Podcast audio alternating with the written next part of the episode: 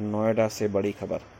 नोएडा के महामाया बालिका inter college में एक बड़ा फर्जीवाड़ा सामने आया है।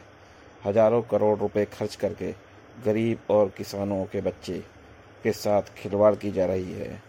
नोएडा के सेक्टर चवालीस में बसपा सरकार में बनाए गए महामाया बालिका इंटर कॉलेज की पूर्व प्रधानाचार्य प्रतिभा चौधरी ने फर्जी दस्तावेज़ के सहारे नौकरी पाई।